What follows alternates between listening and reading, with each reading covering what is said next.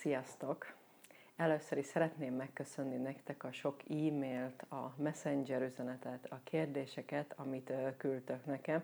Nagyon hálás vagyok érte, de mivel egyre többet kapok, és nem biztos, hogy mindent meg tudom rögtön azonnal válaszolni, ezért úgy döntöttünk a csapattal, hogy minden héten kétszer bejelentkezem, és így videó formájában fogok választ adni a kérdésekre. Lehet, hogy segít másoknak is, de az a lényeg, hogy te így online formájában fogsz választ kapni.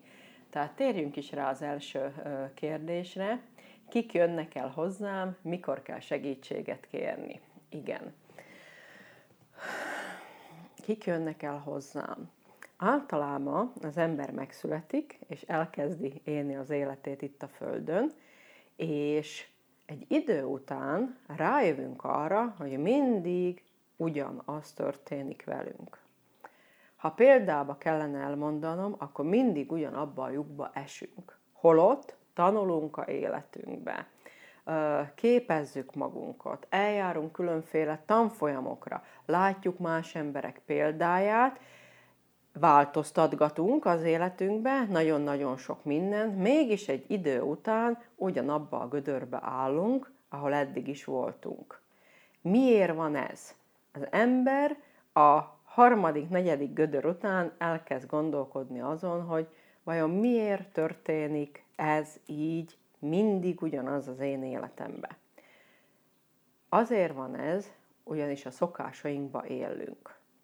Szokásaink rabja vagyunk, vagy én, ahogy szoktam nevezni, az ego börtönében élünk.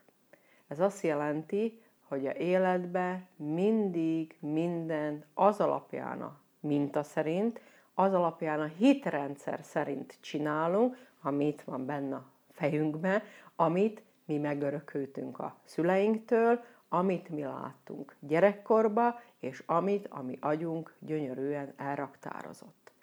Tehát mikor kell segítséget kérni? Akkor kérnek segítséget az emberek, nagyon okosan, mikor rájönnek arra, hogy már megint ugyanabba a gödörbe estem bele.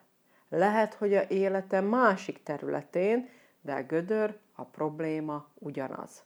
Ekkor kell elindulni egy más látásmód irányába, technikák, módszerek nélkül, mutatom meg neked, mi az a generációs vonal, mi az a generációs hátizsák, amit te cipelsz magaddal egy életen keresztül.